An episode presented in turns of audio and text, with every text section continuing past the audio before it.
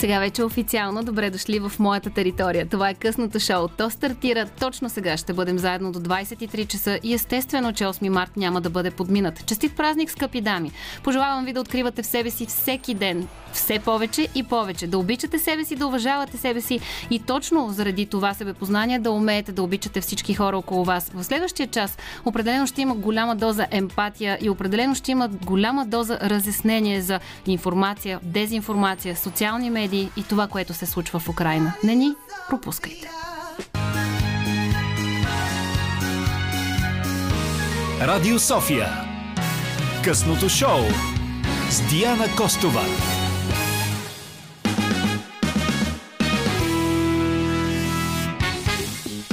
Късното шоу обаче никога не е само с един човек. Зад човекът, който го води, стоят още един куп други хора, които помагат това да се случи. Тази вечер Веско Коев е на звукорежисьорския пулт. Той е човекът, благодаря на когото изобщо чувате какво се случва тук в студиото.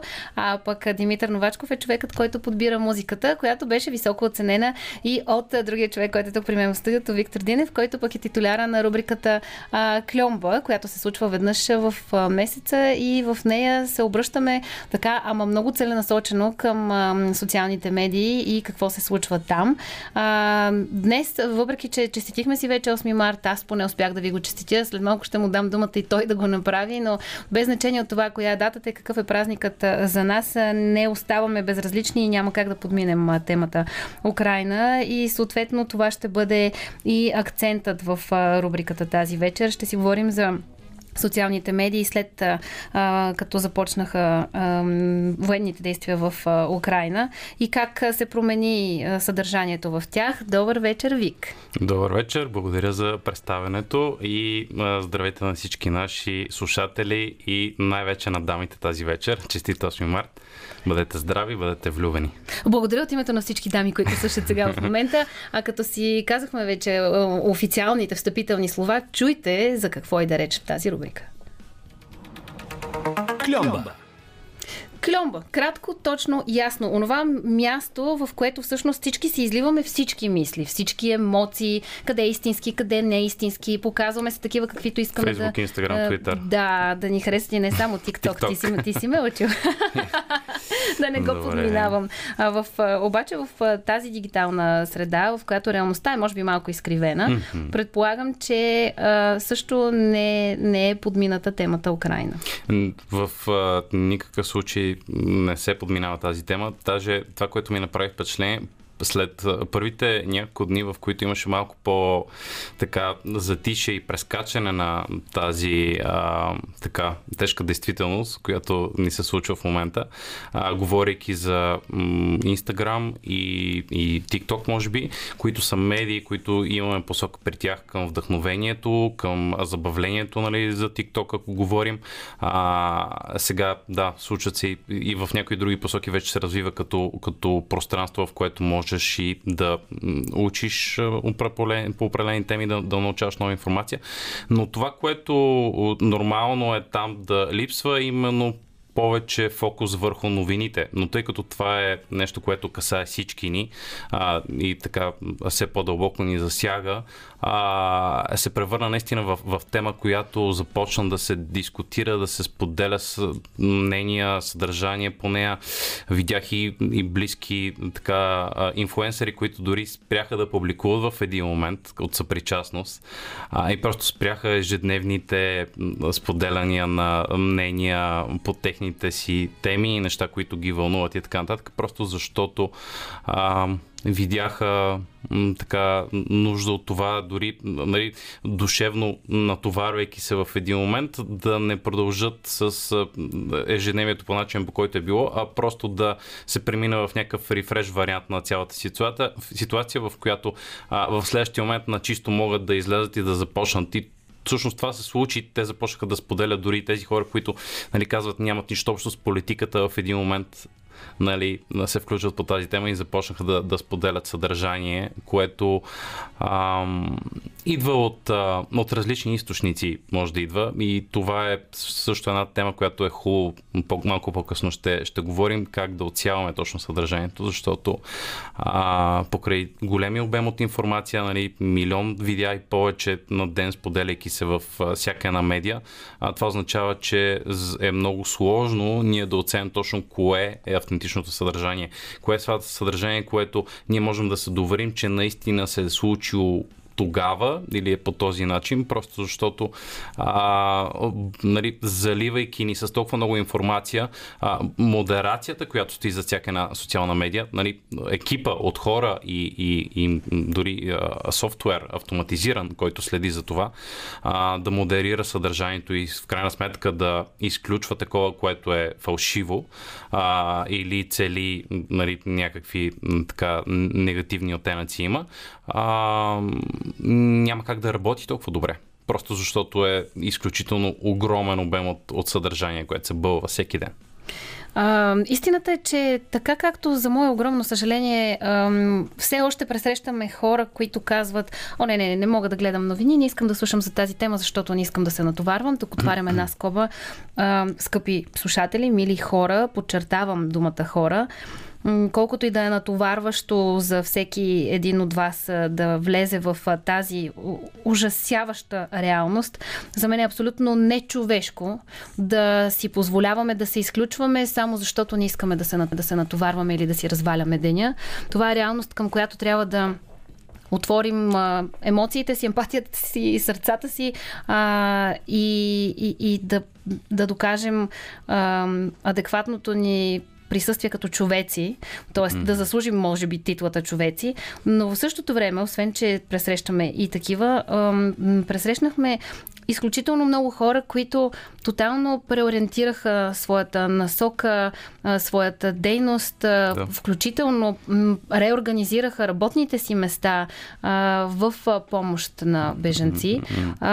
Видяхме... Се не малко хора, които всъщност, да, точно това, за което говориш, те смениха въобще стратегията си за съдържание, което публикуват, и започнаха, нали, примерно студент украинка, която се намира в Англия, започна да търси и да споделя съдържание и стана един от най-интересните, най-влиятелните профили с съдържание, което хората могат да се доверят на него, просто защото виждат, че тя е обикновен човек, който, нали, разглеждайки профила и разглеждайки така начина, по който говори за нещата, които се случват, в крайна сметка, нали, след няколко споделяния, които могат да се така да се проследят откъде идват, се оказва наистина, че тя успя да завърти много голяма така емоция и внимание към съдържанието, което споделя, имайки милиони гледания на всеки един от нейните видеа. И това е само един пример. Не?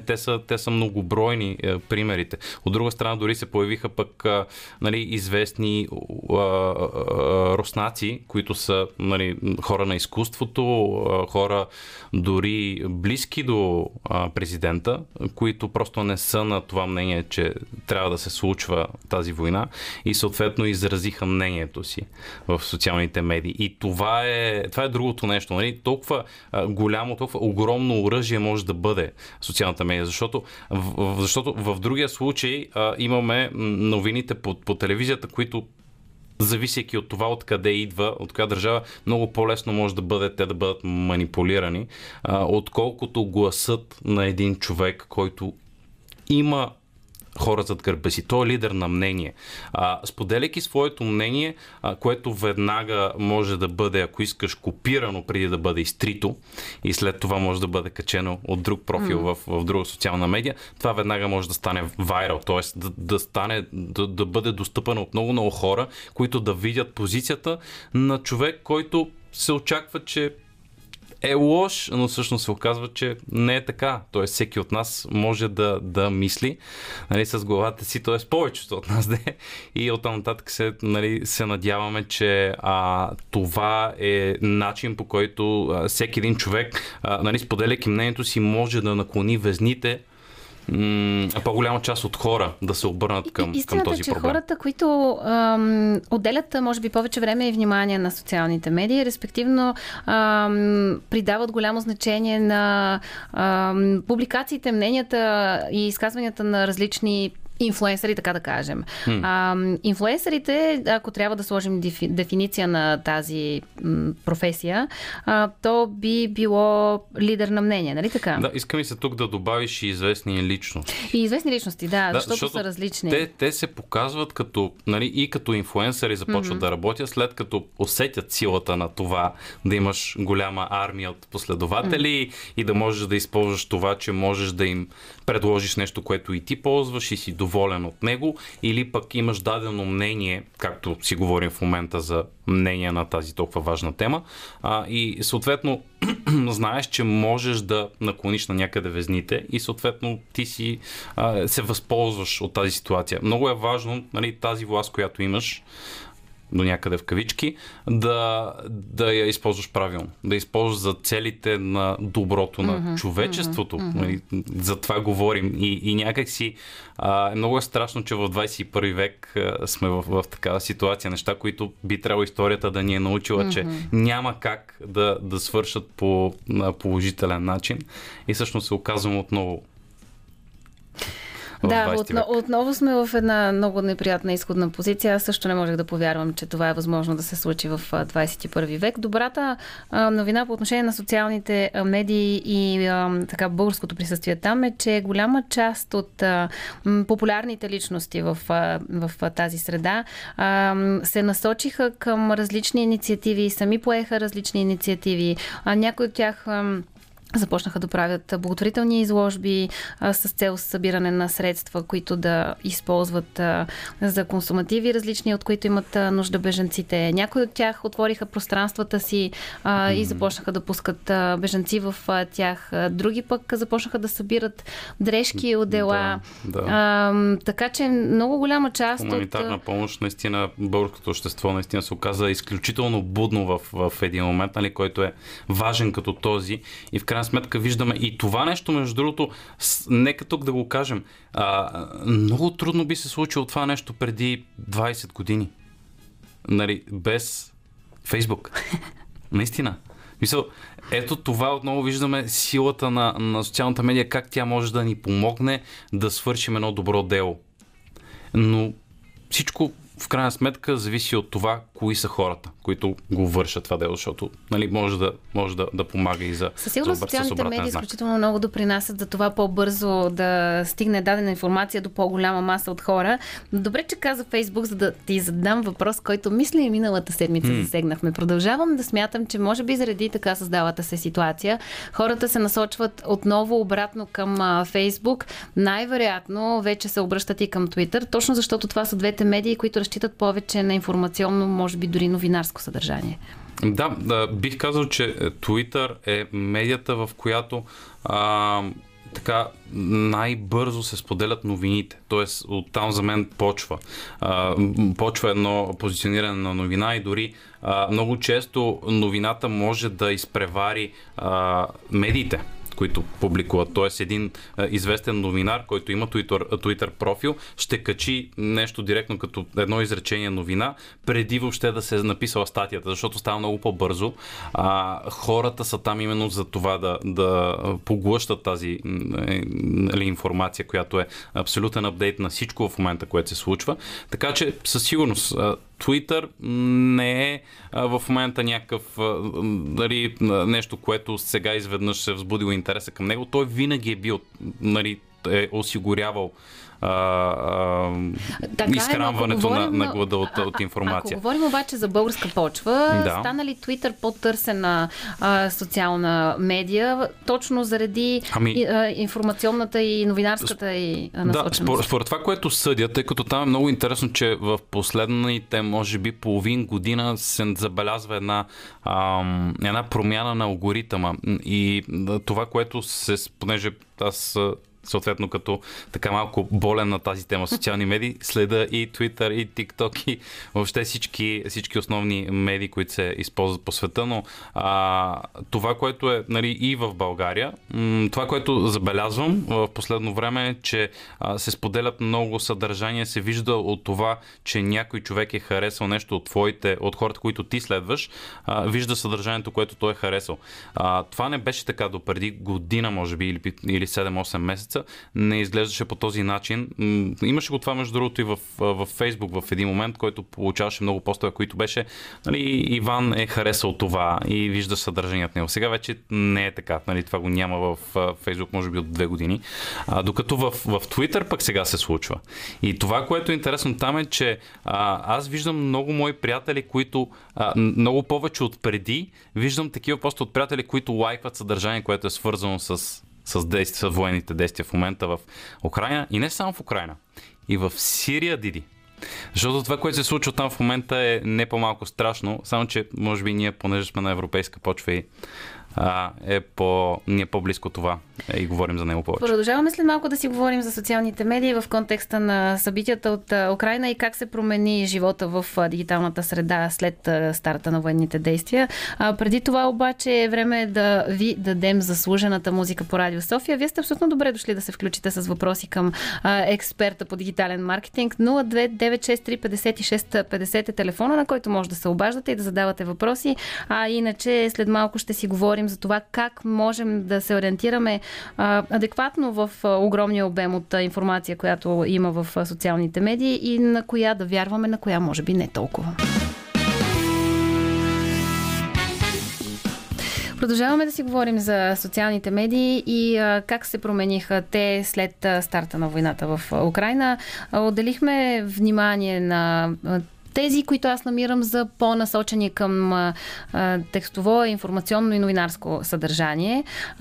Съответно, обаче, може би заради големия обем на съдържание в Facebook, особено и в Twitter, не кой знае колко по-малко, е трудно понякога човек да се ориентира на кое да вярва, на кое да не вярва. И обещахме с Виктор Динев, че сега ще помогнем. Така че, Вик, давай сега. Добре, на първо място, за да сме съвсем конкретни, е хубаво да видим дадения профил, който споделя съдържание, за да оценим доколко то ще бъде достоверно. Дали той има така наречената синя отметка близко до името си веднага след нея, защото по този начин това говори, че профила е защитен от социалната медия и също така е проверен. Тоест тя, нали, със сигурност гарантира, че това е обикновено, това е известна личност. И тогава това ни е първия знак, може да бъде, че можем да се доверим на този профил и това, което той споделя.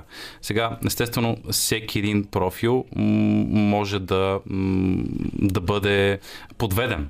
И в крайна сметка дори такъв профил да сподели съдържание, което имаше такива случаи, дори споделени в Twitter с примерно снимки с военни действия, които обаче се оказа, че не са споделени за първи път, те са споделени преди 2 години. Така че нали, може да се попадне в такава ситуация. И това, което трябва да направим, е да направим един сърч в социалната медия с ключови думи, свързани с това видео, което е в момента представено, и да видим дали пък не е качвано някога това съдържание, нали, по-рано, или пък някой да е споделил също това съдържание, да е споделил, че има проблем с него. Трети начин е да видим в пресподеленията на самото видео, защото там при пресподеленията можем да видим, че някой го е пресподелил и е написал нещо по темата, което, нали, там може да го е разконспирирал, ако има някакъв проблем с него. Сега, какво да правим обаче, ако нямаме блотик? Тогава вече е хубаво да влезем. На първо място можем да видим дали този профил го следват хора на които ние имаме доверие, които познаваме, които са наши познати и приятели. Това е начин също да, да получим един вид малко спокойствие, че този профил вероятно щом го следват и други хора, които са адекватни, които имат така окей мнение за нас. Щом се интересувам от тях и изследваме, вероятно и този профил е такъв. Така че това можем да направим, като логическа връзка. Трето нещо е да видим постове други, които е споделял, защото има така наречените тролове, в социал медиа, които могат да... Те са там с една специфична задача, да насочват мнението на хората спрямо това, което им е поставено. Един трол, реално той може един човек да има 10 профила фалшиви, всъщност това пак са, това са фалшиви профили. Когато влезем и погледнем снимката на един профил, би трябвало да оценим единствена ли е, можем ли да разгледаме други неща от този профил, доколко той е заключен, има ли приятели, колко са те, защото не е нормално да има един човек 10 приятела и да споделя примерно всеки ден по 3 поста. Това веднага трябва да ни светне лампичката, че нещо не е наред. Оттам насетне е хубаво да видим също така и съдържанието, което до тук е споделял. Какъв тип е? Дали е просто едно механично пресподеляне на съдържание, за да изглежда този профил, че е активен, а всъщност да няма собствено мнение и просто да се бута с коментари или с поделяне на неща, които не са окей. Така можем също да заключим, че има проблем. Друго нещо, което често се случва в социалните медии е излизането на различни мемета, всъщност на изключително голяма палитра от мемета по актуалните теми. Сега в момента има ли вече излезли такива, или тази тема някак си я подминаха тези творци? Мисля, че да, срещал съм, има такива, но смятам, че те са много по-обрани като обем съдържание, просто защото самите творци осъзнават колко е нелепо. Mm-hmm. Така че от тази гледна точка смятам, че по-скоро това не е общо приятия обем от мемета на всякаква тема, политическа, която иначе сме виждали. Да не говорим за теми, свързани с шоу-бизнес, с спорт и така нататък. Появи се и доста така голям обем от информация за да сме по-предпазливи, за хакерски атаки, които са по-очаквани в момента, в интерес на истината, включително и Българското национално радио в рамките на няколко часа беше компрометирано заради хакерска атака, така както и много други медии преди няколко дни по едно и също време. Тя беше свързана с една илюстрация, която се появи в голяма част от медиите. Такъв тип хакерска атака, защо сега е по-очаквана и може ли да е насочена към такива лични профили на хора? Защо сега повече се случва? Вероятно, защото това е отново тема, която е жегнала някои от тези хакери, и те се чувстват някакси като свое призвание, че трябва да се включат по тази тема и отново да наклонят везните на общественото мнение. Нещо, за което си говорим с теб от началото на нашия разговор днес. И смятам, че е абсолютно нормално това да се случва. По повод втората част на въпроса, може ли да бъде насочена атаката на хакери към профили на отделни хора, смятам, че това също е вариант от гледна точка на това, че използвайки профил на хора, те могат да споделят от тях съдържание, което те не биха споделили, отново с цел да заблудят хора. Само, че тук отваряме една скоба и казваме не просто обикновените хора, а тези, които са известни личности, тези, които са лидери на мнения, за които си говорихме в първата част. Защото, както си казахме, те имат точно позицията на медиа. Реално, представи си и като медиа. Така както се е случило това с медии, то спокойно е добра идея, просто не са се сетили да не слушат, да използват социалните медии точно за това да фанат 5 профила, които имат по 150 хиляди техни последователи и да споделят нещо, което да е толкова отрезвяващо, бих го нарекал. Тогава обаче цетката за достоверност на информация става малко по-трудна за преценка. Mm-hmm. Защото добре, ако следваш един човек и ти смяташ неговото мнение за... Така, той е по някакъв начин опонира на твоето разбиране. Как реагираш? Ако видиш публикация от инфлуенсър, който ти следиш, но някак си не е в неговия стил. Не очакваш това да излезе от неговия профил. Ами, някакси нормално е да подходим с така подозрителност към съдържание, което до сега не се е случвало.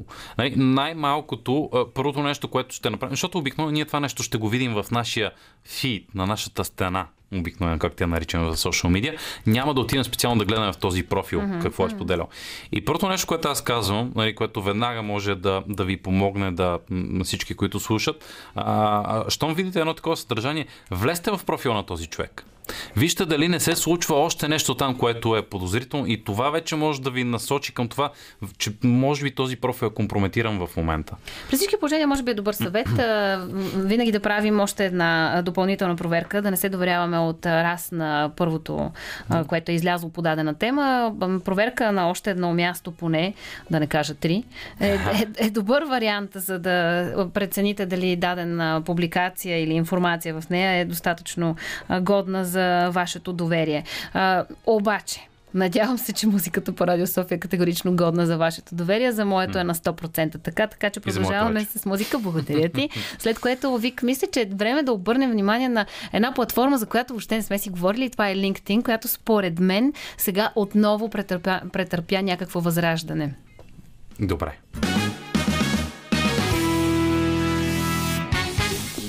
И докато вие слушахте ЗАС и една от най-любимите ми нейни песни, ние с Вик се разровихме и с социалните медии, за да видим какво се случва всъщност в LinkedIn и кой на какво съдържание попада там. Какъв ни е извода? Ами, различно е съдържанието, което така е на нашето внимание, на теб и на мен. При мен това, което виждам, понеже хората, които следвам, са свързани с хора, професионалисти в маркетинг, сферата бизнес, реклама и така нататък. Това, което като съдържание, със сигурност виждам промяна. Истории като това, че са се открили работни места за украинци, се споделя информация в България, които, понеже имаме вече около 20 000, мисля, бежанци, имаше информация в България, са постъпили. От друга страна, пост виждам от голяма компания, която споделя, че е направила дарение в помощ на пострадалите от военните действия. Какво още видях? Имаше пост, който е така по-дълъг, по-емоционален, свързан с въобще ситуацията. И всеки един от нас, в крайна сметка, както говорихме по-рано, всеки няма как да няма отношение по темата. Съответно, нормално е дори в тази социална медия, която не казахме абсолютно нищо за нея към момента, но тя е за професионалистите, тя е за кариера. Най-общо казано. Така че от една страна там са хората, които търсят и искат да получат информация за това какво представлява една компания, какви възможности дава в момента като позиции за работа. От друга страна, компаниите са там, за да видят точно хората какви имат компетенции, какво са правили до сега, да се покажат възможно най-чистия си вид и най-привлекателен, за да могат в крайна сметка да се появят желаещи за позиции там. Така че това е основата. И в следващия момент, когато видим едно такова съдържание, което някакси е... какво става тук? Значи, разбираме, че това е тема, която влиза абсолютно в фида на всеки един от нас, във всяка една социална мрежа, в която вирее. А какво се случва при теб? При мен, тъй като пък наистина абсолютно си прав, че в LinkedIn на хората, които следваме, съответно са доста различни и в същото време в общия случай се обединяват около една тема. В моя случай хората, които са предимно в моя LinkedIn, са хора свързани с медиите по някакъв начин. При мен пък изцяло съдържанието по отношение на постовете на хората в моя фид е насочено към Украйна. Което, може би пък заради това аз смятам, че LinkedIn има някакво възраждане в момента и то не е само от сега, ами и откакто започнаха хората да пускат публикации там на сходен принцип на този на Facebook, да кажем. Тоест хората качват своите постове там и вече не са само професионално и кариерно насочени. Да, определено, да. Ти обаче малко по-рано каза, че дори и TikTok вече е свързан с тази тема. TikTok е една платформа, която, особено пък в България, хората все още до някъде асоциират с по-малките.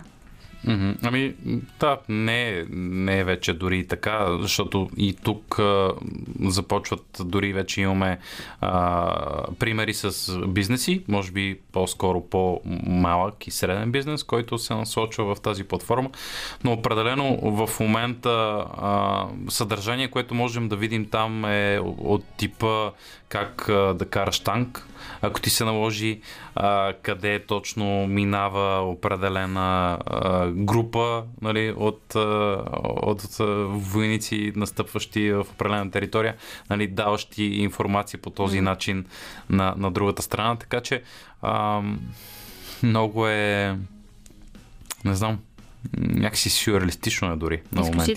Изключително. За съжаление, обаче, това е абсолютната реалност, в която съществуваме. И в крайна сметка, ако трябва да извадим ползи от социалните медии, дори в тази ситуация, те са точно тези, че там бихме могли да дадем полезна информация, която да е от помощ. Както казахме в началото, популярни личности стартираха различни кампании в подкрепа на бежанците. Да. Стартираха различни платформи и портали, които да дават повече информация. Ето в LinkedIn пък директно темата как да започнем работа, ако идваме от Украйна. Така че може би можем да търсим и тази права, тази улица от света в дигиталното пространство. Съветите са ми два. Бъдете будни и бъдете добри. От една страна, нали, опитвайте се да отсявате, както си говорихме по-рано в разговора, кое съдържание наистина е автентично, защото ако вие решите да го споделите това нещо, защото смятате, че това е полезно, трябва да имате някакво доверие в него, че това наистина е така, защото иначе вие се включвате от групата от подвеждащи, нали, в една социална медия и по някакъв начин вие влияете на вашето обкръжение.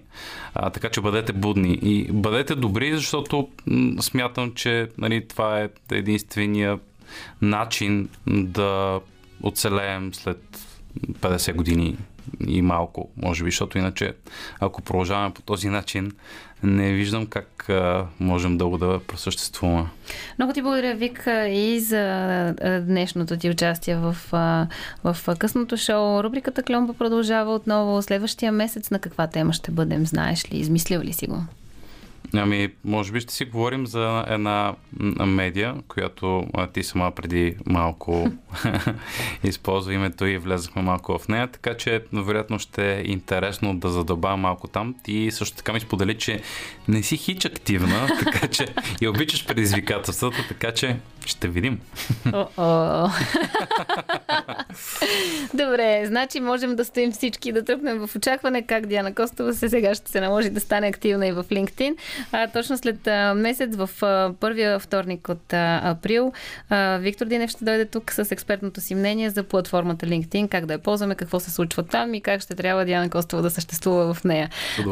Скъпи слушатели, в никакъв случай обаче не ви препоръчвам да сменяте частотата. Първо, защото предстои да се насладите на музиката по Радио София. Второ, защото точно в 9 часа ще чуете актуалните новини по Българското национално радио, а след това останалите 2 часа от късното шоу вече ще обърнем внимание на онези нежни, прекрасни създания, благодарение на които всички сме тук на тази земя. Не, че другите не са дали своя принос, но днес поне можем да се концентрираме само единствено върху жените. 8 март влиза в пълна сила в следващите 2 часа, а сега е време за музика.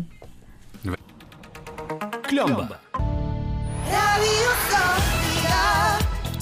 Следващият един час по късното шоу. Обаче ще си говорим в късното шоу. Окей, има много хора от другата страна на това стъкло, които определено се грижат за това аз да ставам все по-малка и по-малка, което е прекрасно навръх 8 март. И точно това ще е темата в следващия час. Ще си говорим за себепознанието и кой, къде, как се вижда, особено ако е от женски пол.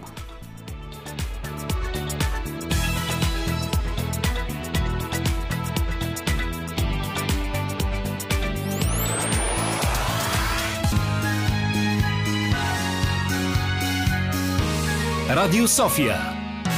Късното шоу с Диана Костова.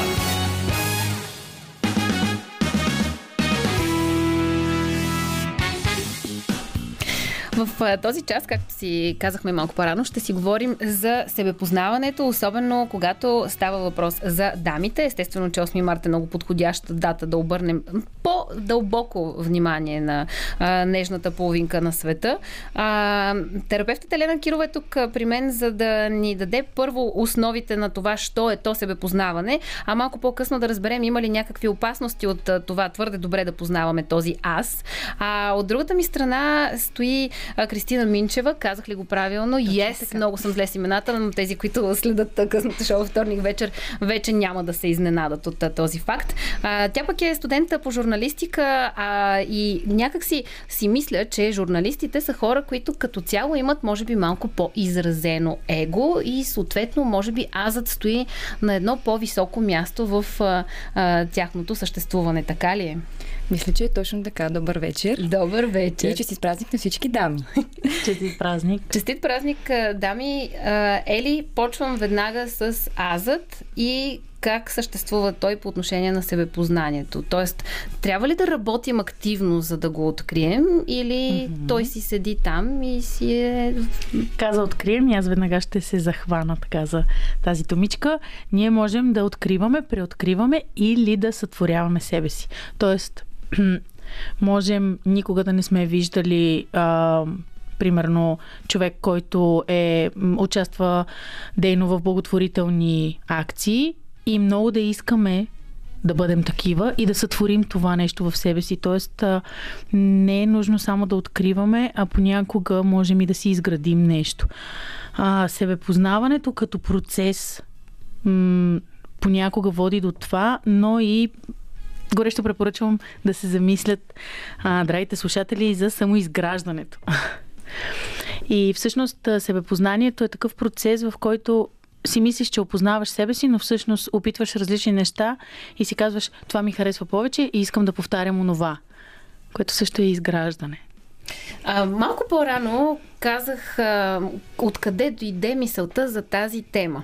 Когато обсъждахме с теб как да построим 8-мартенския ни разговор, ти ми изпрати скриншот на една картинка от социалните медии, която не си спомням точния текст, но беше в посока, когато преоткриеш себе си или откриеш себе си, е твърде възможно да смениш мъжа. И мен това малко ме смути. И приятелите си. Защото не били след... Окей, приятелите може би... Хайде да сменим много неприятна дума, която не бих искала да използвам, но може би откриваме нови с различните периоди, в които влизаме в живота си. Но този човек, който си избрал да бъде твой спътник в живота, не би ли следвало да го откриеш, избереш и вземеш това решение тогава, когато ти знаеш кой си и от какво имаш нужда? Най-добрият вариант. Само, че познаваме варианти и случаи, в които се запознават на 15 в училище, женат се на 18 и конкретен случай на 40 мъжа пребива така жената, че тя доста често се удря в кухненските шкафове. Или пада по стълбите. Като познаваме и други варианти, в които след 3 развода вече човек толкова е разбрал за какво става въпрос и какво иска около себе си, че намира най-идеалния партньор, който някога дори не си е мечтал да има. Така че крайности, знаете, аз говоря за крайностите често, но от всичко има. Буквално като... Може да имаш и най-обикновените полски цветя, може да имаш и най-екзотичните там орхидеи и други. Много е различно, но няма никакво значение кога срещаш партньора си, няма никакво значение колко си осъзнат, когато срещнеш партньора си, има значение дали се развивате заедно. Ако примерно сте се запознали, когато, да кажем, в... завършвате училище, завършвате университет, всеки си тръгва там, търси си работата, започвате да живеете заедно, изграждат се характери, избори, човек прави определени избори. Каква работа ще работи? Колко време ще остане на тая работа? Дали иска да го повишат? Дали има нужда от още пари? Дали иска да си купи жилище и 1100 още? И ако нашия партньор не прави същите избори като нас, или подобни, или да ни подкрепя в тях, това нещо води до няколко пъти е ставало дума за граници, за его и всъщност води до това или да се примирим и да избягаме от себе си, което не е равно на да направим компромис, защото компромисът е нещо, което застава между нас и едновременно ние се съобразяваме с него. Но когато аз само се съобразявам с това, че аз искам да си купя жилище, а моят партньор не желая да има жилище и за него живота под наем. Примерно, това е някакъв много така относителен пример, за него това е най-смисленото нещо. Ние има шанс да откриваме все повече и повече различия. Зависи колко ни дразни това нещо. Често се случва. Единия иска деца, другия хич не иска. Единия иска да живее в златен дворец, другия му е супер окей в апартамента в Люлин. И всъщност, когато имаме такива различия, които са на някакви уж основни теми, ние или правим големи отстъпки от нашите граници и се ограничаваме все повече и повече. И даже наскоро срещнах в рамките на една седмица 3 разведени жени и 3-те казаха: аз се върнах към себе си. Защото са правили компромиси до болка и отвъд болката. Заради децата, заедно сме още, защото тук живеем, пък жилището е негово или нещо различно. И всъщност в един момент, когато се разделят вече няма на къде, жената разбира, че тя е толкова различна от човека, който е избрала този партньор, че просто... Дори когато вече, първоначално има естествено дискомфорт, болка, нормално е. Разделяме се с някакъв човек, който е бил част от живота ни. Но като мине тази фаза, която обикновено е между седмица и месец най-тежкия период, след това си казваме: между другото има смисъл. Излизам повече с приятелки, купих си хубава блузка или там дори такива елементарни неща.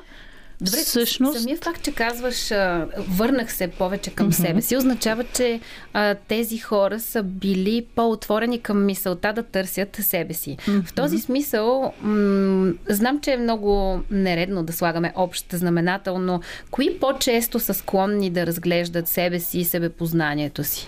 Напоследък, оригиналният отговор е жените, но напоследък все повече мъже търсят идеалния си вариант, не перфектния си вариант, а този, който ги устройва най-много. Примерно да са по-фит, да се хранят по-правилно, с по-качествени храни, не е нещо от пакетче, което винаги носи някакъв... в смисъл не полезна храна, примерно. Или...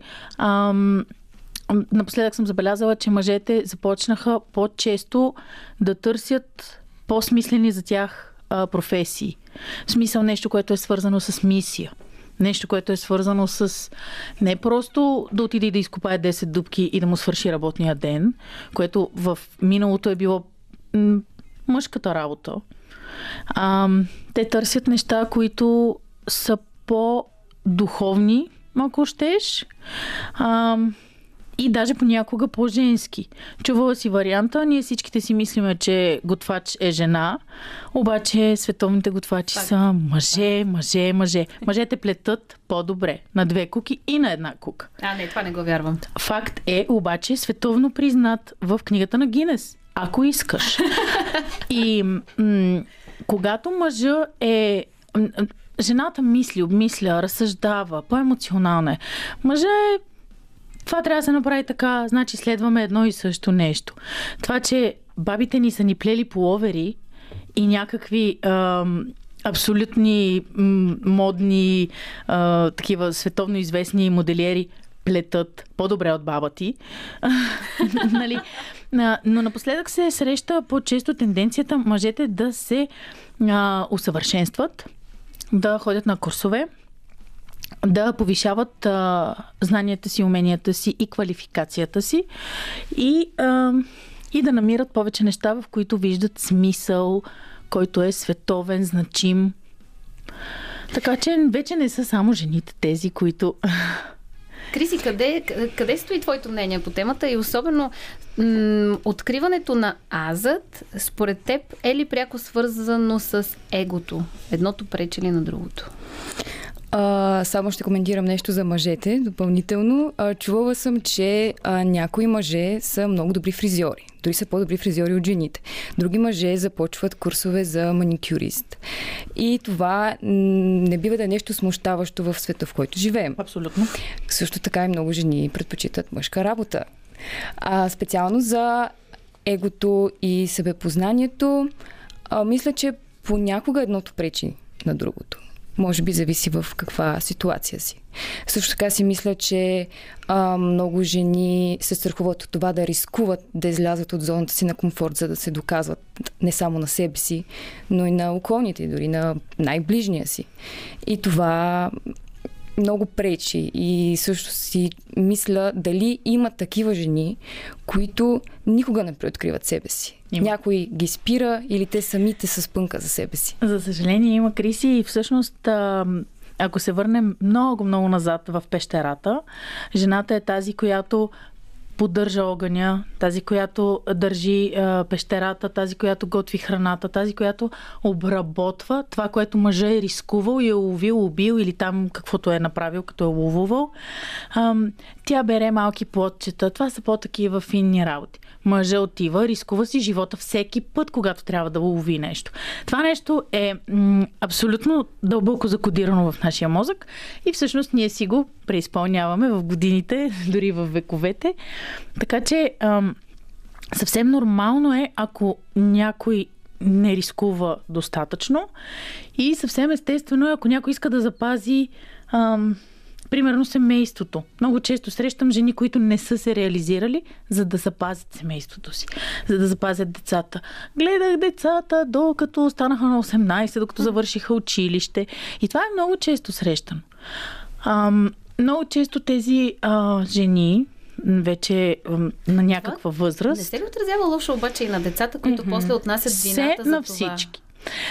Дали отнасят вината е едно, много често се среща или майката да е болна от нещо, най-често щитовидна жлеза, или най-гадната такава болест, която в момента е изключително разпространена, рак. Това са двете болести на щитовидната жлеза на неизказаното и рака на себеотказването. Тоест, ако го погледнем през енергийния смисъл на това какво даваме на децата си и какво взимаме от себе си, ние се отказваме от себе си, за да може детето да отиде в Харвард. Или на който каквато му е мечтата. Имам една приятелка, която казва... нейната всъщност племеницата на мъжа може да стане каквото поиска, само след като стане лекар. И това е едно сладко 6-годишно момиченце, което отива при майка си и казва: "Мамо, може ли да бъда певица?" Тя казва: "Да, разбира се, можеш да станеш винаги каквото поискаш, след като станеш лекар." И ако ние се фокусираме върху това да приложим нещо, което идва от нашите желания върху други хора и не си следваме нашите. Примерно, ако тази жена вземе тази енергия и я вложи в нещо за себе си, 100% ще постигне нещо по-добро. Всъщност, според мен, последователността на нещата е по-скоро, ако аз правя нещата, които носят на мен лично удоволствие, удовлетворение и ме карат да се чувствам, че се развивам, аз излъчвам това усещане, тази енергия и тази увереност в себе си. Респективно, това е примера, който давам и на децата си. И те виждат, че това е подхода, това е маниера. Че... И в същото време получават и този комфорт, че имат една удовлетворена мама вкъщи. Докато обратното, имат една мама, която е през цялото време там и през цялото време се грижи за тях, но в същото време, осъзнавайки, че е лишила себе си от всичко, което е искала, тя нагнетява себе си и в един момент изригва като бомба. Продължаваме темата след малко, ще намерим и кои са въпросите, които може би трябва да зададем към себе си, за да почнем по-лесно да откриваме истинското си вътрешно аз.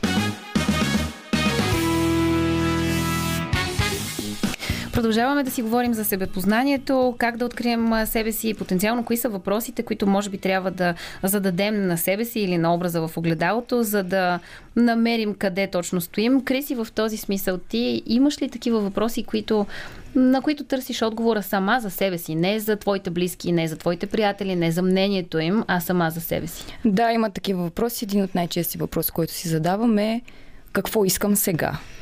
Какво искам да постигна? Опитвам се да гледам напред. И ако се колебая между две неща, ги пиша на един лист в графата полезно и неполезно. И което има повече полезни неща за мен, избирам него. И правя него, защото знам, че той ще ме направи по-щастлива и така мога да достигна до своето себепознание, за да съм полезна, естествено, и на околните. Е ли това добър подход ли? Да, както винаги подходът е индивидуален, но ако мога така да събера в може би два въпроса, единия е това харесва ли ми и важно ли е за мен. Тоест, ако сме в някаква ситуация, защото това, което ти, Криси, каза, е да си някакъв избор, който стои пред теб. Да. Но когато застанем пред огледалото, не правим избори. Когато застанем пред огледалото, виждаме нашето отражение. И като се погледнем и примерно сме с руса коса и казваме, това харесва ли ми? И ако отговорът е да, значи всичко е окей.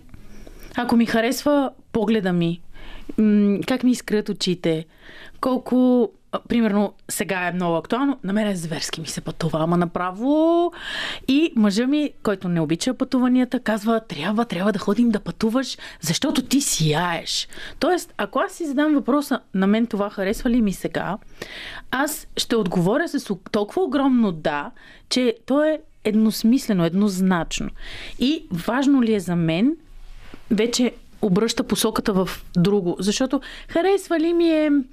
Може някой път да бъде каприз, може някой път да бъде нещо, което не е много ясно. Но важно ли е за мен? Всъщност това е не себепознаването, защото харесва ми е себепознаването, а себеизграждането е важно ли е за мен. Защото когато го сложим на фокус, там на най-отгоре, винаги това ни е целта, това ни е важното за месеца, да отидем на почивка. Примерно. И всички други неща вече стават много по-лесни, защото се автоматизират. Всички се настройваме към фокуса, към важното, или аз се настройвам към моето важно. И всъщност дори има една такава рецепта, в която за деня е добре да си избереш едно най-важно. На английски се казва wildly important, т.е. буквално диво важно. Толкова... Толкова важно, че каквото и да се случи през деня, ако само едно това нещо си изпълнил, денят ти е супер окей. И да, тук се обърка това стана, срещнах Гошко, той каза, пък отидахме, пък пихме бири, обаче преди това направих еди кое си и това ми беше най-важното за деня. По същия начин, когато харесваме нещо и то е важно за нас, ние вече определяме, че аз ще съм с руса коса, ще ходя на фитнес, имам 2 деца, фокусирала съм се в кариерата си, нататък. Къде стои общественото мнение в себепознанието? В къщи, между примерно рождение и 4-5-6, когато майка ти е казвала, сега ти можеш да искаш това, обаче е по-важно да си изядеш яденето, защото ако не си изядеш яденето, цигането ще те пребори, няма да имаш това, няма да имаш онова. И тогава всяко малко дете си казва, окей, няма значение какво искам аз сега, няма значение какво искам мама.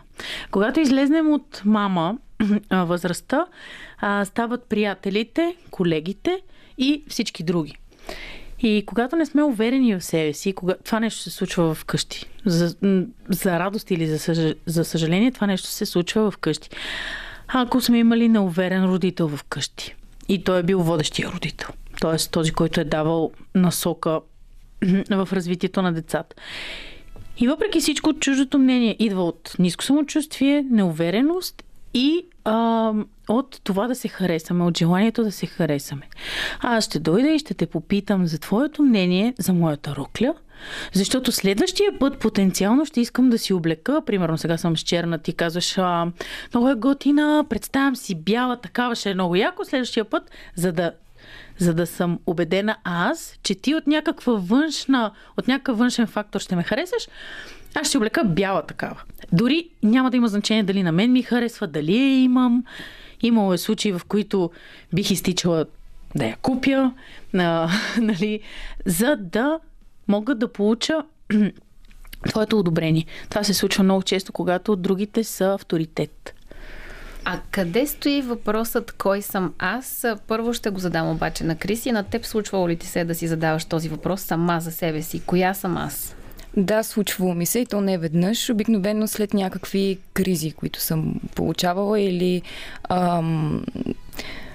някакви неща, които изведнъж ми се случват. И аз не знам как да реагирам, изпадам в някакви дупки и след това се осъзнавам какво всъщност се случва и че си губя времето в това да се самосъжалявам и си задавам този въпрос. Кой съм аз? Какво искам от себе си? Това ли искам да остана тук?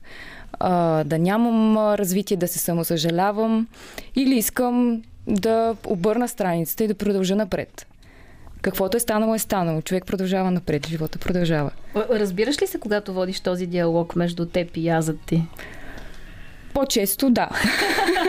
По-често да, за моя радост. Ели, какво е значението на въпроса кой съм аз и какъв отговор реално се търси, за да има той по-дългосрочен смисъл? Тоест, кой съм аз? Днес аз съм водеща на късното шоу ли търсим или по-скоро аз съм този човек с тези ценности, в които вярвам и не искам да се отклонявам от тях? Търсим верния отговор, т.е. верния за ситуацията. Ако те питам какво работиш или ако... примерно ти търсиш как да бъдеш полезна в някаква ситуация, можеш да бъдеш полезна с това, че да кажем имаш ефир. Когато пък да кажем ме каниш на гости у вас и аз искам да донеса нещо, което съм сготвила, да кажем, чисто по-женски, по-скоро би ме интересувало не, че си радиоводеща, защото не ме навежда на никакви хранителни идеи, но би ме интересувало, примерно, имаш ли любимо ядене или ако знам, че си се върнала от Италия наскоро и харесваш италианската кухня, бих се замислила да вървя в тази посока. Тоест, кой съм аз, зависи от ситуацията на момента и тук идва онази тънка ситуация, в която да бъдем тук и сега, т.е. да бъдем адекватния аз в тази ситуация сега. Това обаче е различно от задаването на въпроса сам към себе си, кой съм аз. Защото живеейки в социална среда, общувайки с много хора, в различни ситуации се налага да ползваме различни, хайде няма да ги кажа маски, но страни на своя аз. И когато общувам с теб и те каня на вечеря, ти искаш да донесеш храна, ще ти кажа, ели, знаеш ли, хапвам и седи какво си. Когато си говоря с Криси, ще ти кажа, знаеш ли, когато сме в ефир, можем да правим и да си говорим за еди какво. Когато застана сама със себе си и задам въпроса кой съм аз, там вече тези различни образи, които са тук и сега, нямат значение. Там има значение кой ще е човекът, който ще контролира тези образи. Затова е и по-сложно. Всъщност оттам идва осложнението. Обикновенно сме сами или в леглото, или в банята, в такива, на такива места. С най-мъдрите мисли. Значи под душа има един приятел, който има тефтерче от каменна хартия, защото не се мокри и каза, това е единственото решение. Целият ден може нищо да не съм измислил, влезна ли да се изкъпя, всичко потича просто на секундата. Така че, да, когато останем сами, да не можем да се оглеждаме в никакъв чуж човек, който дали ще му искаме мнението, дали ще искаме той да ни хареса или той нещо да ни даде, ние нещо да му дадем. Когато останем сами, вариантите стават безброй няма такова, защото кой съм аз не е гладен ли съм. Uh-huh, uh-huh. Ако е гладен ли съм, отговорите са три, да кажем, че има един в средата и, нали, нещата се край. Но когато се питаме кой съм аз, това са между другото едни от най-тежките периоди на хората. Стигнали се до да се питаме кой съм аз, значи нещо преди това се е пропукало, изпуснали сме нещо, реагирали сме неадекватно на себе си. Реагирали сме по начин, по който в момента е бил адекватен, но след това сме съжалявали или от резултатите, или от нашата реакция, или от това, което сме получили, примерно. И кой съм аз? Всъщност, когато сме сами, даже моята баба казваше, че когато си сама, когато една жена е сама, трябва винаги да стои, да се държи така, все едно някой я гледа. Което много съм изследвала тази теория в годините си на психолог и на терапевт. И всъщност стигнах до заключението, че точно това е тази пришпореност, да не можеш да се отпуснеш, да... Нали, знаеш, някои хора като се напият, се отпускат и стават супер готини хора. Иначе са каменни лица. Обаче като пинат една-две чаши и стават супер яки. Танцуват, разказват вицове, стават душата на компанията. Това е тази такава стегнатост, която е пак чуждо мнение. Дори моето собствено мнение може да е искам да се харесам сам на себе си, затова много ще внимавам. Затова там е много, много хлъзгава материя и коя съм аз за себе си, като се покажеш пред децата, може да не можеш винаги да отстоиш себе си. Защото той е легнал на земята и реве, защото моя син в момента сутринта даже рева, защото иска да ходи на работа. И Там няма коя съм аз. Аз може да съм най-милата мама и най-услужливата мама и аз искам да помагам на децата си да изследват себе си, да избират. Ще избира ли? На работа ли ще ходи? И я на детска градина? Тоест, коя съм аз е толкова... Даже аз бих препоръчвала да не се задава този въпрос. Защото когато човек стигне до там, коя съм аз, между другото можете да си направите сами такъв тест. Как ти познанието тогава? Чрез другите. Човека така е създаден, човек така е направен, чрез другите хора да стигне до себе си. И това е тази опасност, за която ти спомена малко преди това, че аз чрез другите хора опознавам себе си, т.е. ако аз започна да не харесвам теб, започвам да не харесвам това, което аз виждам за себе си. Да кажем, примерно, че започвам да си купувам бели рокли, започвам да искам да ти угода, сменям си изцяло гардероба. Нали, някаква такава, пак примера е метафоричен. И когато аз забележа, че на мен това вече не е моето, ние можем да не сме толкова близки приятели. Същото се случва и с съпруга, и с партньора, и с дори близки приятели. Кумове може да са. В някои краища на България кума е като роднина.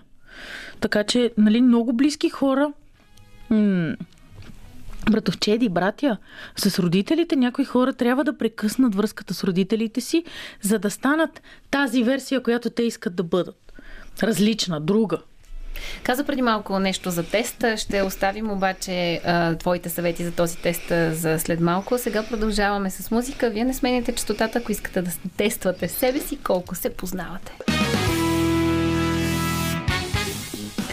В този част на късното шоу, който върви към своя финал, съм с две дамите в студиото, терапевтът Ели и журналистът Криси, тези две момичета, с които си говорим за себепознанието.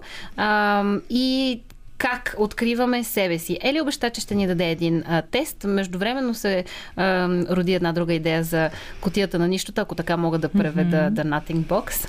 Така че, Ели, осветлини, просветлини по тази тема. За кутията за нищото, честно, друг път, това е бездънна яма, но накратко теорията е, че само мъжете имат кутия на нищото в главите си, те са като чекмеджета и той дърпа чекмеджето за футбол и мисли само за футбол. Дърпа чекмеджето за, примерно, среща с приятели, докато жената е вързана във всички варианти с много жички и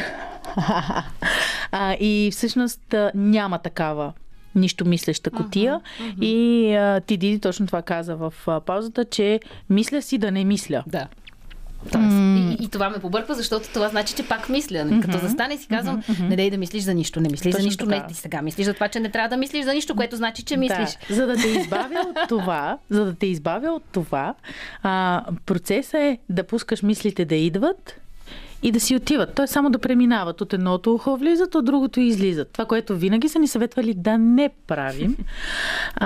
Но за нищомислещата кутия, може би е по-дълга тема за друг разговор, но исках да ти, понеже стана въпроси за хората, които са около нас, се сетих за друг тест, най-малкото защото забравих предния, който съм обещала. Защото сме жени и мислим за много неща, така ли? Да. И всъщност това е теста с 5 човека, които са около нас. И ако всеки от нас си напише тези 5 човека, с които комуникира най-често и ги определи, характеризира ги с чертите, които той вижда в тях. Примерно, да кажем, че комуникирам с майка ми, тя е грижовна, мила. Тоест, това са черти, които ние искаме да засилим, или т.е. дори да не искаме, ние засилваме в момента, защото комуникираме по-често с майка ми, примерно. И като ги напишете тия 5 човека, и ако нещо не ви харесва, трябва да го промените. Ма какво значи нещо да не ви харесва? Да не ти харесва, че само с тези 5 човека, или че това са 5 човека, с които най-много общуваш? Това са 5 човека. Че един от тия 5 човека е човека Хикс, който те дразни, който не ти е окей да е около тебе. И ако се обграждаме все по-често с по-приятни хора, които мислят по подобен на желания от нас начин, тогава нещата ще ни се случват много по-лесно, защото ще виждаме около себе си смисъла, който ние искаме да зададем в собствения си живот. И всъщност и затова правим такива разговори. Затова аз като изобщо всичката практика, която откакто бяхме затворени всъщност, правим онлайн, те са за да показваме на хората, че има друг вариант, че има нещо различно, което между другото им се струва зверски познато. Това е онова, което са предполагали, че искат да чуят, да видят, да могат. И сега, когато много често се случва, аз да им го разреша и те са, благодаря ти, че ми го разреши, все едно аз съм нещо и аз не знам какво такова разрешаващо устройство. Но много често, когато хората чуят, че това е възможно, че това е нормално, много е нормално да не си харесвате хората, с които комуникирате, с които сте длъжни да комуникирате най-много. Просто си изберете един, върху който да се фокусирате. Така, разрешаващото устройство, както и дамата, която предстои да стане един водещ журналист. Надяваме се, остава тук в студиото и към нас ще дойде един господин тъй за цвят, но това ще е след като чуем новините по Българското национално радио. А темата ще бъде "Благодаря и извинявай" в контекста на 8 март. По-лесни ли са и повече ли им вярваме?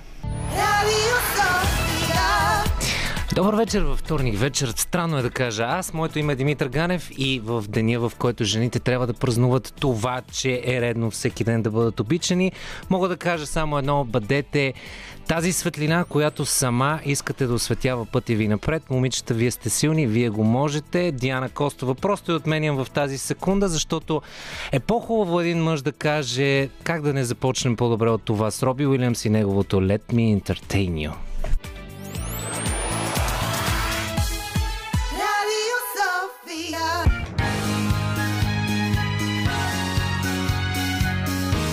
Радио София. Късното шоу с Диана Костова.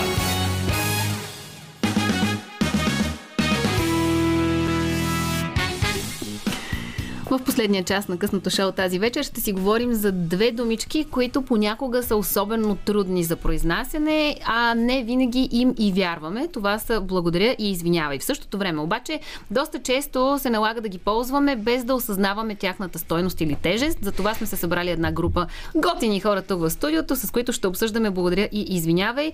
Ели си остана в лицето на терапевт, който ще ни разясни стойността и как можем да ги ползваме и как ги възприемаме. Димитър Ганев е тук за мъжкият свят, все пак, въпреки че е 8 март.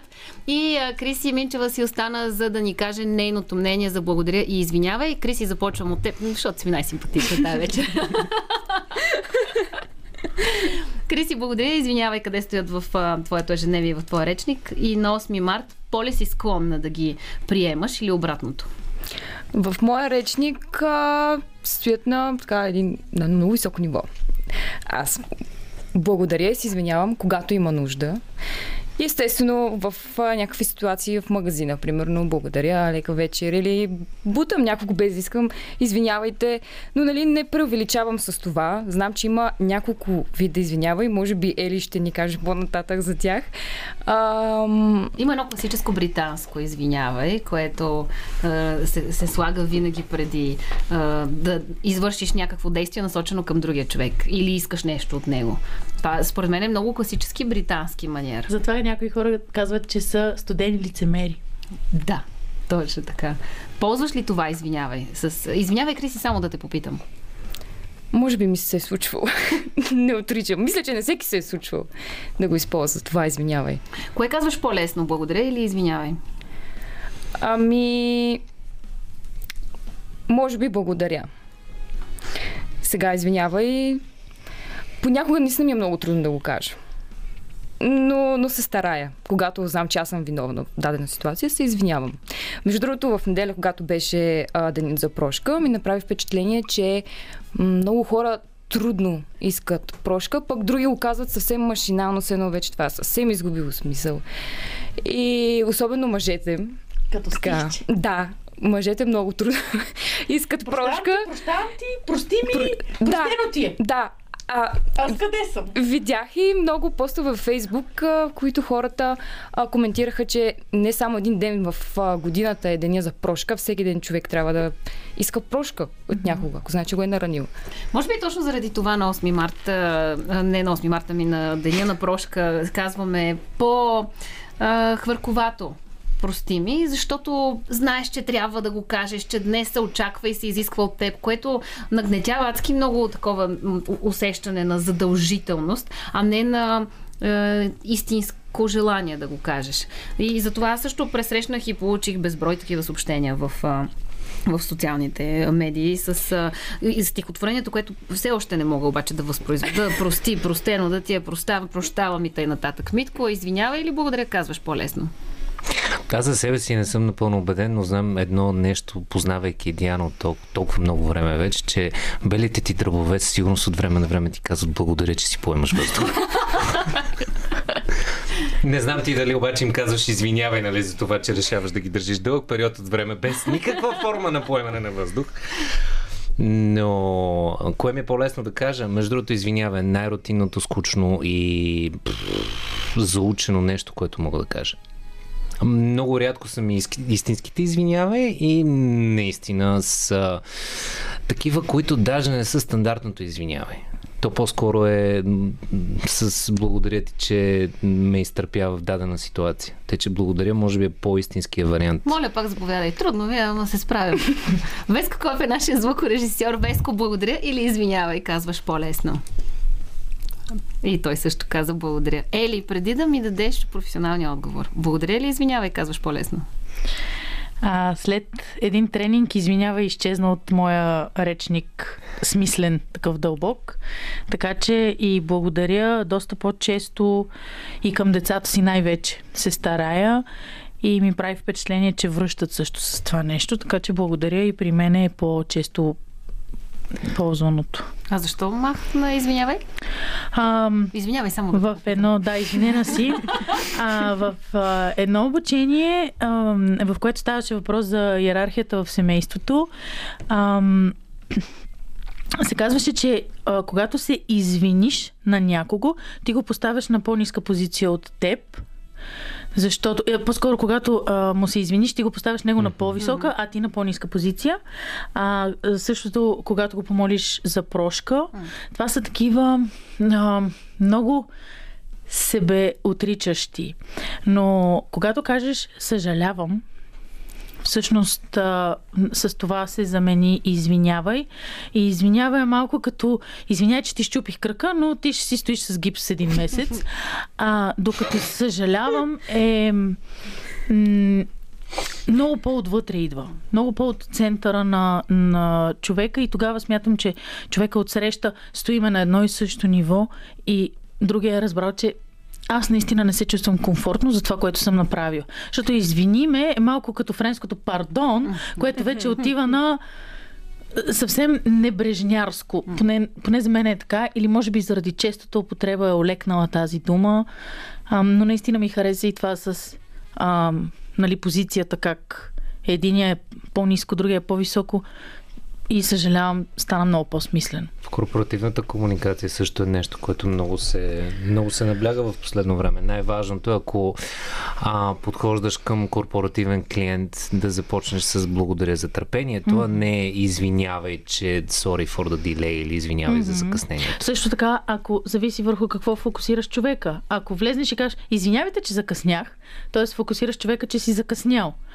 А ако кажеш, благодаря, че сте толкова търпеливи, фокусираш върху това, че те са търпеливи и оттам нататъка следващата стъпка е много по-яка. Въпреки че ако са жени, които ме чакат, влизам и казвам, изглеждате феноменално днес, започвам с няколко конкретни комплимента, избягваме въобще и благодаря и извинявай. Просто задминаваме. Фокусът е това. Има проучване.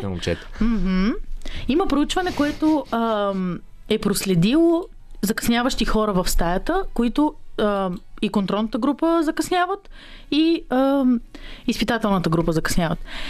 Контролната група влиза и казва, извинете, че закъснях, обаче хиляди неща. Колата, спряме полицай, болен, нещо там, друго трето. Кучето ми изяде домашното. Да.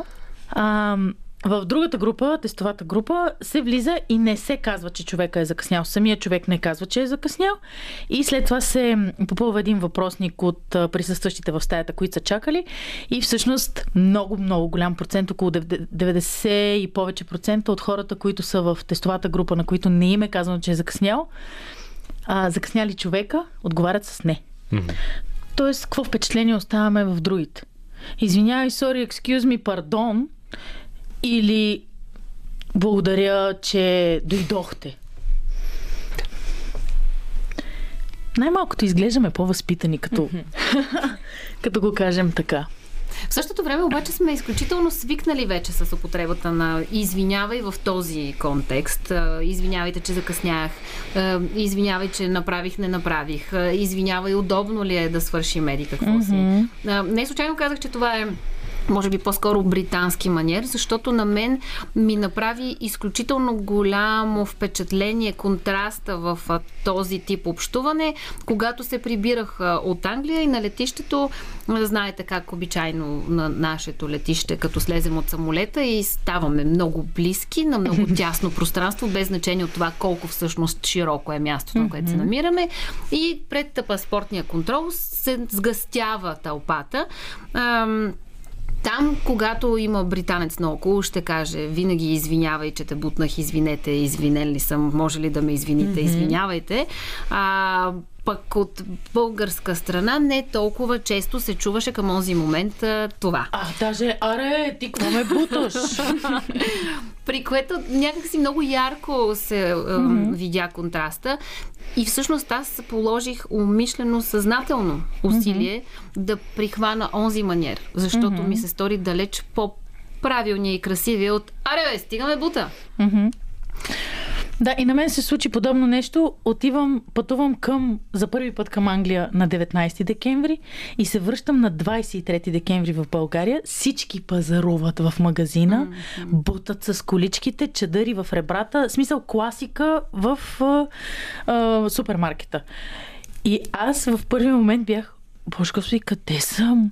Аз съм си в България, смисъл дори няколко много кратки дни там, където всичко е извинете, а те дори не са те пипнали. Те дори не са близо до тебе. И въпреки всичко, някои хора намират това нещо за изкуствено, а тук, когато го правиш, защото не е нормална привичка, те смятат за малко... Копаток се извинява, голяма работа, настъпал ме. Същото важи и за думата моля, която отново по британски маниер се ползва, когато, да кажем, не чуеш някого. Докато в България обикновено, когато не чуеш нещо или някой, ще кажеш, а, какво? Ко? Да. И това също е от тези неща, които си наложих съзнателно да използвам в това им значение. Когато не чуя някого, да го попитам, моля, извинявай, какво каза. Тоест, ползвам и моля, и извинявай. Не ги намирам обаче в този контекст за неискрени. Ох, когато става въпрос за такава ежедневна реч в Англия специално, те даже казват, моля, би ли повторил? Това е изключително дълго изречение и колко по-яко е да кажеш а! и да се разберете много по-бързо. Или както баща ми, който отговаряше с аз казвам добро утро и той казва Има толкова много емоции вкарани в това. Да, даже благодаря, това, че издаде звук. Не съм изпил кафето, да бе, добро утро, ти сериозно ли, много е рано. Да. Смисъл, толкова много емоции. Вчера пак се видяхме, да. После мъжете и жените не се разбираме. Но тези неща някак си на мен, поне съм забелязала и когато съм коментирала, защото много, много съм изследвала и това нещо, особено след първия път, като отидах в Англия и така се... усетих го. Аз съм чувала, знам, учила съм английски, учила съм британски английски, но като го усетиш е различно. Всъщност хората тук го смятат за излишно, за фалшиво и за дори лицемерно. Затова казах, нали, студени лицемери, тия британци. А аз, когато съм в Англия, се чувствам, все едно съм уважена. Че си там, че минаваш, постоянно някой нещо. Постоянно има комуникация между хората. По някакъв супер странен начин. Включително и като отидеш на самотаксуващата се каса, се има някой, който минава и те пита, окей ли си? Are you okay? Или окей ли си? Е също много често срещано, което дори и англичаните съкръщават на окей. А тук може ли това да се приеме за по-скоро влизане в личното пространство и ответният отговор може да е ярък? Да. Ами, може, но наистина не се досещам откъде идва тук тази студенина, при положение, че доскоро си искахме брашно и захар от съседите. Аз още си искам. В България има студенина. Стига бе, ние се обичаме да се биеме в градите, че сме най-гостоприемните хора. Към чужди, да. Така е. Към чужденците и да не се излагаме пред тях, сме гостоприемни много. Но вкъщи, като затвориш вратата и не чуеш нещо си. А? Какво? Не, просто има другия вариант. Обикновено мъже увеличава телевизора, но се връщаме към разговора от предния час. А виждаш ли, ще разцепи и телевизора. Докато ако му говориш дълги изречения, той я те чуя, я не те чуя. Докато го треснеш с аз едно продължавам да не мога да разбера. Значи има история, която има А и Б. В женския вариант на историята от А до Б има други букви вътре. В смисъл, ти като човек, който е терапевт, който разказа за чекмеджетата и всичките, те се появяват по проста причина, че в един парламент ти искаш да чуеш кой е убит на точка Б. Въпросът е, че докато стигнеш до убийството на точка Б, има обувките на най-добрата приятелка. Ама тя в този момент се разделя с нейното гадже. Ама те всъщност, тя му изневерила с някой друг. И аз, в смисъл, до я има букви между А и Б. Да, а това е цяло първо полувреме на един матч. Не, първото полувреме на единия матч е по-късно. Ще ме просташ. Това цял матч с дуспи, продължения и са били съдята и са прекратили, защото има оттоков удар. И искам да кажа, че Митко все още не е разбрал кой е убиеца и докъде са не стигнали в буква Б. Ма ти няма как да разбереш. Защото в един момент, нали, след всичкото това, в което ти си се научил да казваш най-куртуазното, но все пак мило истинско, извинявай, нали? Мило, аз наистина не те чух. Сега в момента няма да ти го разкажа. Ти просто не ме слушаш, ти не обръщаш, нищо не те интересува. Ма наистина не ме интересува Яна с какви обувки била в този момент, искам да разбера защо го убиха накрая. И няма да разбереш. Защото в този момент си играем на ти не ме слушаш. Mm-hmm. А няма човешко същество на този свят, включително и жена, ако слуша тази история, мисля, че няма да я слуша изцяло. Заклям се. Ели? Не мога да гарантирам по дяволите. 029635650, аз пиша творческа победа. Мисля, че Джанет Джексън Black Cat е специално за мен.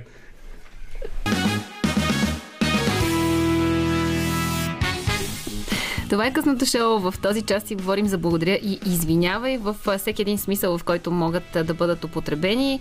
Все още сме си същия състав. Ели, обаче, обръщам се към теб. Къде е психологичното значение на благодаря и извинявай? Дават ли ни те малко повече комфорт и вяра в другия, когато ги получим? Много хубав въпрос. Благодаря за въпроса. Извинявай, че те притесних. Да. Само ако е удобно, благодаря. Извинена си. Но се замислих, че всъщност много зависи как е израснал човек, доколко е чувал тези неща. И това, което ти ми разказа в началото, още преди ефир, за буцата, когато ти искаш да кажеш извинявай или благодаря. И аз се замислих, окей, от едната страна е буца. Ако човека я прескочи тая буца, супер. А ако не я прескочи и забележи, че има буца, също е хубаво, защото се връщаме към предната тема и това е част от себепознаването. Обаче, как ще реагира другата страна? Какво ще стане, когато някой, който никога не е чувал извинявай искрено, а някой, който никога не е чувал моля те, какво ще разбере и как ще го разбере? И също се запитах, някой, който постоянно е чувал моля те или извинявай, като извинявай, сори, ще ми го подадеш ли, извинявай, извинявай. Когато някой не казва извинявай, ей тъй на празно, а каже наистина, истинско извинявай, какво ще се получи? И всъщност тогава стават точно тези, когато човек се чувства неразбран. Защото това е много искрено и дълбоко да кажеш онова искрено и дълбоко извинявай или онова искрено и дълбоко моля. Аз, понеже за да въведем слушателите пък и другите двама човека в това, което си казахме, действително днес исках да кажа на майка ми едно голямо благодаря, само че не заради това, че е 8 март, а защото днес получих голямо признание от моите хлапета и си дадох сметка колко изключително ценна емоция е тази, която една майка получава, когато получи признание от децата си. И ползвах тази емоция, исках да я предам на моята майка, защото категорично смятам, че тя на 1000% я заслужава. Знаех, че ще ми е трудно. Не можех да разбера защо ми е трудно, при положение, че това са емоции, които са ми напълно чисти, сигурна съм в тях. Това е най-близкият ми човек и категорично ги заслужава. И не можех да разбера защо знам отпреди да ги кажа, че ще ми е трудно да ги кажа. И когато и се обадих и тръгнах, вече така с разтоварена, защото знам, че нали, това ми е трудно, но то няма защо да ми е трудно, пак влязох в буцата, защото бяха изключително силни емоции. Изключително силни и много чисти. И това са от една страна онези емоции, които тотално свалят всички щитове и гардове, въпреки че е пред най-близкия човек. В същото време са онези емоции, които са толкова силни, аз толкова кърмя в момента в тях, че те ме завземат и съответно не мога да владея моите. И някъде на средата, може би моето постижение, някъде на средата на това благодарствено слово, което стигна до мамо благодаря ти, аз само исках да кажа и вече буцата беше заседнала. И казах, и знаеш ли, не знам защо в момента очите са ми пълни с сълзи, при положение, че това е абсолютната истина, която искам да ти кажа и съм уверена в нея. В момента, в който вербализирах емоцията, която имам, т.е. казах, че аз съм изпълнена с тази емоция, ми стана една идея по-лесна. Хайде да чуем сега този анализ. Когато наистина сме много уверени в това извинява или в това благодаря и то е толкова дълбоко, защо идва тази буца? Каза две неща. Едното, което каза е щитове и гардове. Тоест, ако си спусна гарда, ще бъда ранима и ще е опасно. Може да не е мама отсреща, а може и да е мама и да не знаем какво ще отговори мама. И това ме навежда и на контрола, защото ти се чувстваш как си завладяна и завзета от нещо, обаче нямаш пълен контрол върху него. И Това само от твоите думи, защото ако някой друг го казва, сигурно са някакви други неща. Но наистина и сега като те слушах и през цялото време бях какво е отговорила майката, какво е отговорила майката, то направо е все едно това напрежение в тебе да й го предадеш и аз се чудя как го е приела. Защото много често не казвам, че е с майката и може да е с приятелки, може да е учителката в детството ти, примерно. Обаче, ако когато ти си била много откровенна с някой, той не го е приел, сега се получават буци. Към деца, към майки, към мъже, към всякакви такива. Аз си измислих такова, нали, все едно отварям скобичка. Сега ще бъда много откровена. Все едно свалям си щита официално. Тоест, ако ти сега извадиш нещо да ме нараниш, върху тебе ще падне вината. Нали, за да бъда в абсолютен контрол. И всъщност... Нали, с плача и с насълзените очи, това пак показва искреност, но и, че някъде си задържала. Всичките години, в които, примерно, на 8 март не си благодарила, или не на 8, ами на 28 март не си благодарила, те са се трупали някъде. И са създали някакво напрежение, което А, може да е буца, Б, може да са сълзите, които са тръгнали. Но всъщност истината е, че това е едно от най-най лекуващите състояния. Благодарността. И признателността, хайде. Последната реакция беше не се притеснявай и да не го кажеш, аз пак го знам. Да, супер! Чудесна ответна реакция, която ще ме накара следващите 26 пъти да не го спомена. Защото тя се знае.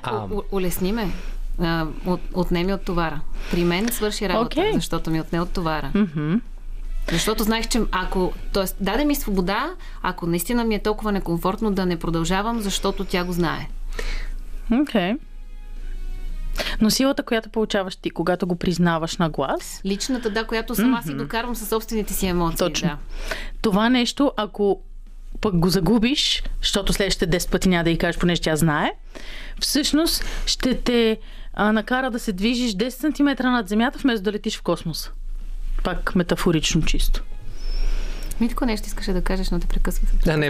Да, поемах си дълбоко въздух. Просто отчетливо.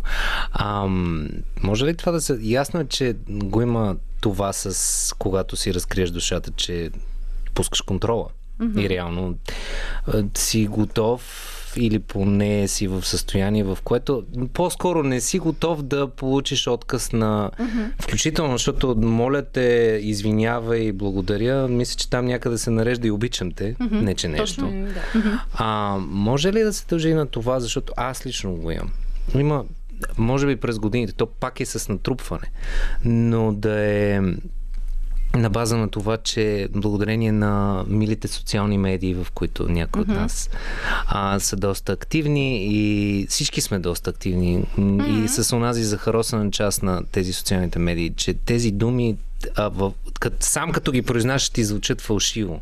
Защото, както казах, аз моето извинява е изключително куртуазно. Аз мога да имам най-сладкото и мило извинява, но аз вътрешно знам, че вътре е толкова кухо от съдържание. Същото може да бъде с благодаря. Същото за мен много дълги години беше обичам те.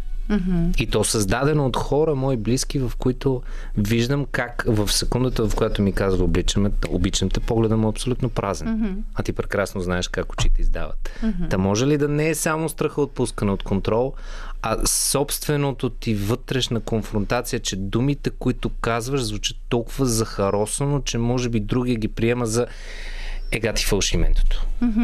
Може. И аз затова правя препратка веднага към нещо в детството, защото там са заключени доста голяма част от нещата или пак, нали, това са моите вярвания и така работя, но пак е свързано с предната тема себепознанието и даже така като включихме и обичам те, не знам дали знаете тази практика Хопонопоно, това е хавайска практика, която преди години така доста нашумя, свързана с закона на привличането, закона на изобилието и всъщност Това, което са направили с тази практика Хопонопоно, е в един затвор. Хората си повтарят, затворниците си повтарят тази мантра и той е бил много такъв, много са буйствали преди това, били са тежки, с тежки провинения и всъщност след, не си спомням колко време, затвора остава празен, защото всички се променят до такава степен, че от примерно убийци или някакви престъпници казват: аз не искам повече да бъда това, аз съм друг човек, променен. И та, мантрата, макар да има понякога разногласия... Изчакай. Изчакай, ще ви кажем мантрата след малко. Просто ви оставяме тази приятна кука, минаваме през една песен, която е от избора на Димитър Новачков, след което се връщаме към есенцията.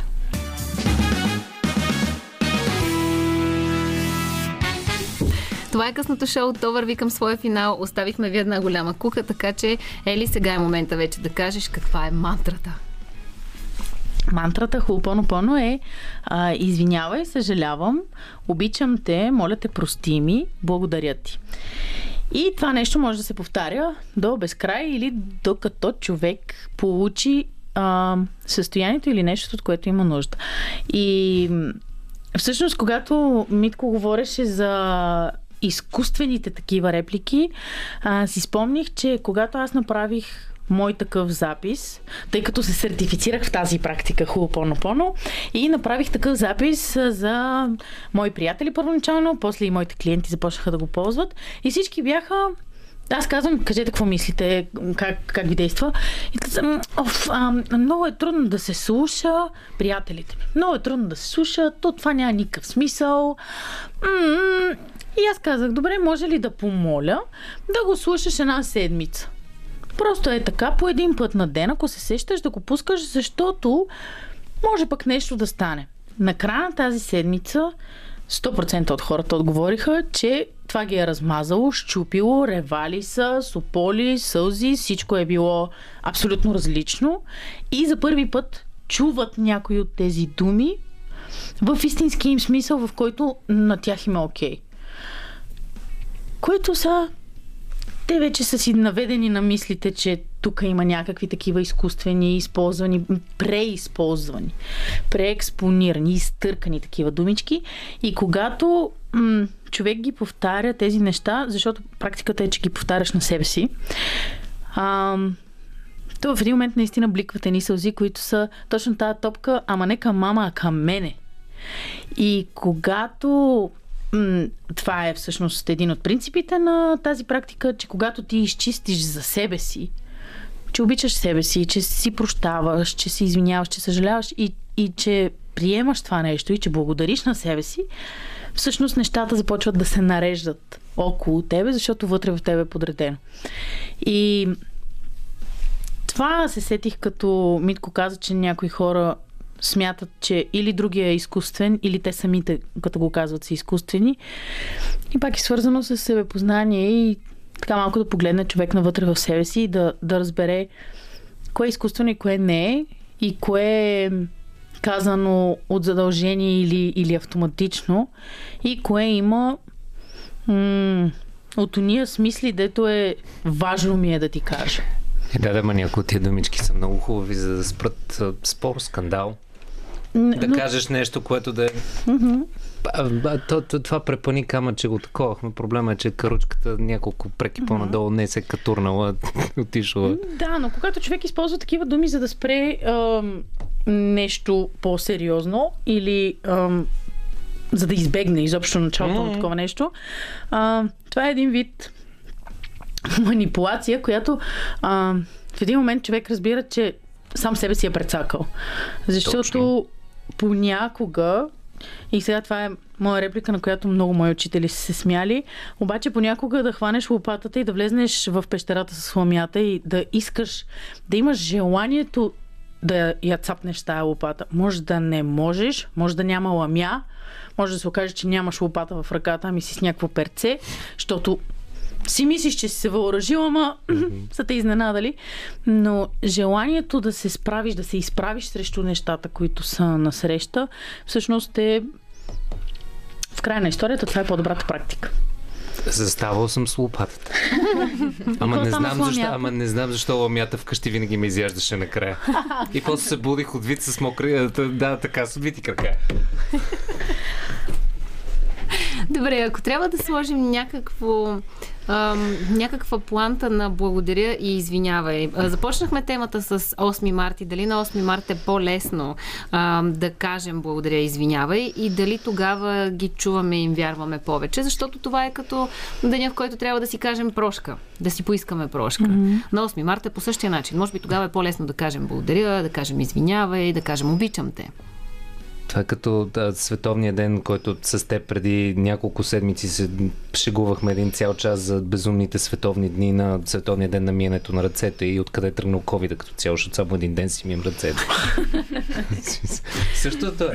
Въпреки, че от друга страна, нали, жените, които казват, не бе, глупости, вие трябва да ни обичате цялата година, нали? Казвам го в момента шеговито. Факт е, че е редно да се обичаме. И да ви обичаме ние, мъжете. Да ни го показвате. Целогодично и да ви, наистина да си го показваме. С жестовете не е задължително да бъде в един ден. Но същевременно с това в Twitter точно днес ми се появи статуса на едно бясно момиче, което на най-добрата и приятелка мъжа ѝ я подарил цветя на 6 март, защото били по-евтини, защото следващите два дни се качват цените. И тя беше изключително бясна, където обаче съпругата на този пич, сиреч, най-добрата приятелка, която е получила букета, казва, ми да, аз си го задържа, той е прагматик. Да, и ми е спестил пари за един по-скъп крем. Например. За лице, примерно. Или за пръстенче. Или за пръстенче с диамант, да. Mm-hmm. Ако от цветя спестяваме за диаманти, вау. Ще трябва да почакаме за диамантите. Аз от манички. Вие за какво? Не, тия диаманти никога няма да дойдат. Вие за какво искате да кажете благодаря днес? Чисти от корената. Криси. За какво искаш да кажеш благодаря днес? Днес на 8 март. Днес на този ден. В тези 24 часа. Без значение дали е. Ами, аз искрено благодаря, че в момента съм тук с вас и това е страхотен финал на моята вечер. Вземи го! Не пречи да го кажеш! Аз няма да благодаря тогава, щом тя ме го взе. Добре, извинявай! Няма пак! Веско, ти за какво би искал да кажеш благодаря? Това е нашия звукорежисьор. Чакам да чуя в слушалките. Че много го забавляваме, каза той. Аз ти благодаря за цялото търпение, което прилагаш редовно, когато си с мен в късното шоу. Митко, твоето благодаря. Аз за това, че благодарение на ефира на Радио София се запознах с Диана Костова. Нямам какво да кажа. Колко мило. Той има да изкупува вина в момента. Това е истина. Не, това е заради 8 март. С кое точно им да изкупувам вина? Ето, на 8 март... Значи, момчета, не че нещо... стават супер откровени и добре, че е само един ден. Първо, в късното шоу винаги сме откровени. Второ, обикновено винаги аз съм... на български няма точен израз, нищо. Разнасян след това и из редакцията, обикновено след това, което се случва, особено в моето късно шоу. Правите известен, значи. След прекрасните комплименти на Костова, но това е една друга тема. Този път беше сериозно. Аз благодаря на вас, скъпи слушатели, и този път не го казвам, всъщност никога не го казвам, но днес искам да натъртя на това, че не го казвам от куртуазия. Благодаря ви, че избирате Радио София, защото ние избираме да сме тук за вас, въпреки всичко и всички. Това беше всичко от късното шоу.